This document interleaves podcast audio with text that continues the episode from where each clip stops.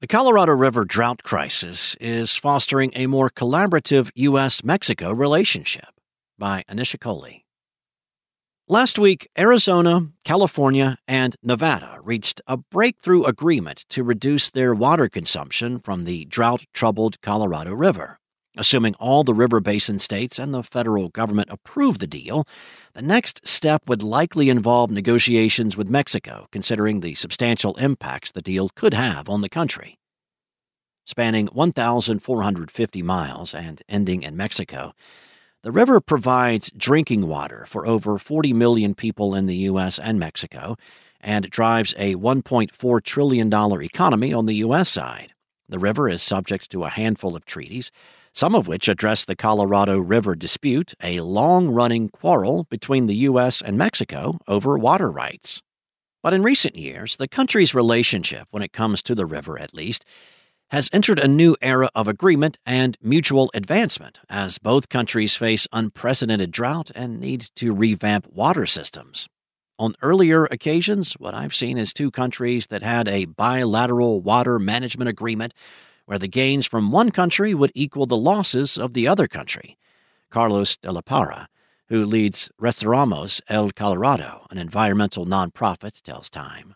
They've migrated into a regional approach, realizing that it's the same river, it's the same basin, and investments on one side of the border will benefit both sides of the border.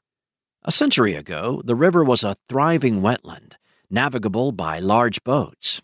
Today, with typically less snowpack in the Rocky Mountains feeding the river and rising temperatures linked to climate change contributing to evaporation, drought conditions have skyrocketed over the past 20 years. Increased water use in the face of rapid development across urban centers in the region has also exacerbated the strain.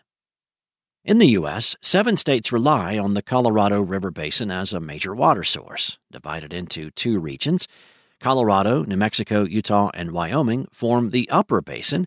California, Arizona, and Nevada comprise the lower basin. The water diverted to Mexico is primarily for the Mexicali Valley and the cities of Mexicali, Tecate, and Tijuana.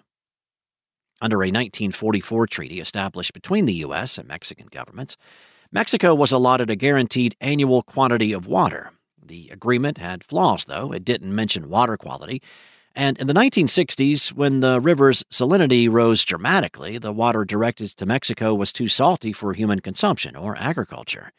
Following farmer protests and threats from the Mexican government to take the dispute to the International Court of Justice, the U.S. agreed to an updated treaty in 1973 that ensured equal water quality.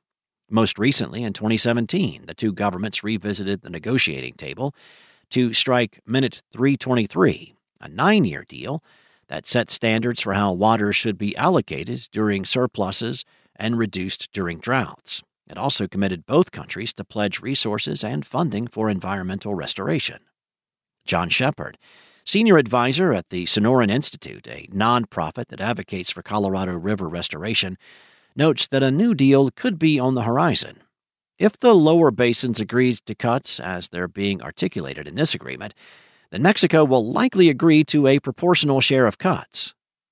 Details behind the lower basin's proposal remain unclear, but Shepard believes the plan could definitely impact Mexico's water supply, for better or worse. As water moves down the river and through dams to Mexico, the quantity and salinity can change depending on the basin's state's habits hence the need for more analysis and cross border discussion, he says.